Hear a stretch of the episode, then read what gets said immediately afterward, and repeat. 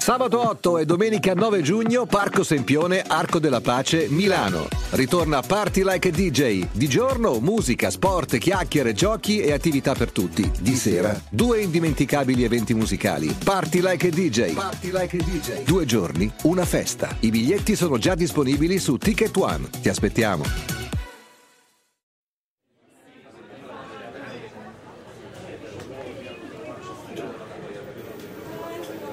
Il problema è reale, combatterlo sacrosanto, la soluzione probabilmente è quella sbagliata. Stiamo parlando della lotta alle frodi nel riconoscimento delle indennità di disoccupazione negli Stati Uniti d'America. Miliardi di dollari ogni anno finiscono nelle tasche di chi non ne ha bisogno, ma riesce ad averli fingendosi chi non è. La sigla e parliamo del problema e della soluzione che è poi anch'essa un problema.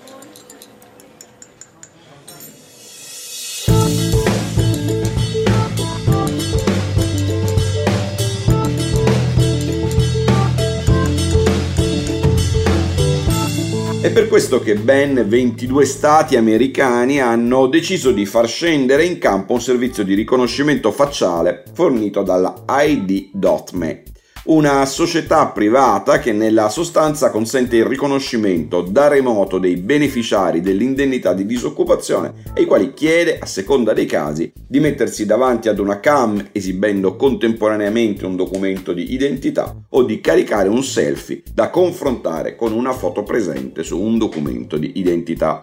Il problema è, o almeno sembrerebbe essere perché non vi sono ancora conferme ufficiali né dalla società né dal governo, che il sistema di riconoscimento facciale in questione sbaglierebbe e sbaglierebbe spesso, almeno negando l'indennità a chi ne avrebbe diritto. O questo è quello che sostengono migliaia di utenti del servizio richiedenti l'indennità in una serie di stati diversi. Se poi talvolta il sistema sbagli anche lasciando accedere all'indennità chi non ne avrebbe diritto, non è dato saperlo perché naturalmente questi ultimi, a differenza dei primi, non corrono certamente a segnalare di essere riusciti a ingannare l'occhio elettronico.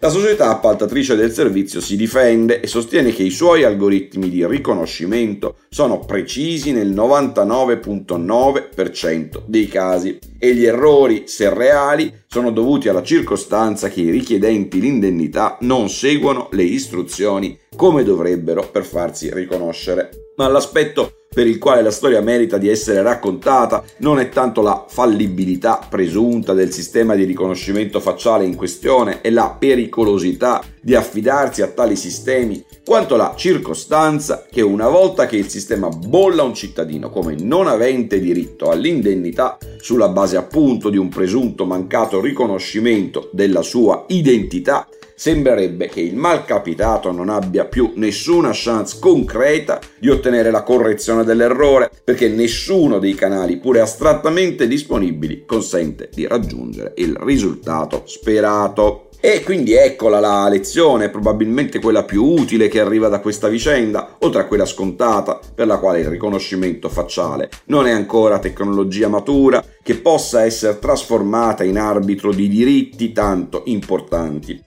Le decisioni algoritmiche che hanno effetto così significativo sulla vita delle persone devono sempre, senza eccezioni, poter essere rimesse in discussione per davvero attraverso processi rapidi ed efficienti, dei quali l'uomo sia protagonista indiscusso. In Europa, senza neppure attendere le nuove regole sull'intelligenza artificiale, lo stabilisce già la disciplina in materia di privacy, il GDPR, ma probabilmente anche fuori dall'Europa basterebbe il buonsenso. Il rischio altrimenti è che i nostri diritti più preziosi si ritrovino ostaggio di algoritmi sbagliati o semplicemente fallibili. Buona giornata e buona settimana.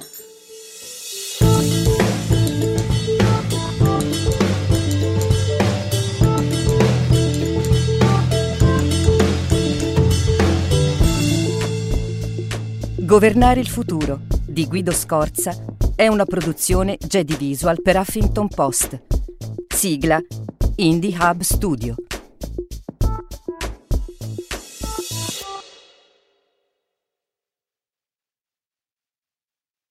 Sabato 8 e domenica 9 giugno, Parco Sempione, Arco della Pace, Milano. Ritorna Party Like a DJ. Di giorno, musica, sport, chiacchiere, giochi e attività per tutti. Di sera, due indimenticabili eventi musicali. Party Like a DJ. Party Like a DJ. Due giorni, una festa. I biglietti sono già disponibili su Ticket One. Ti aspettiamo.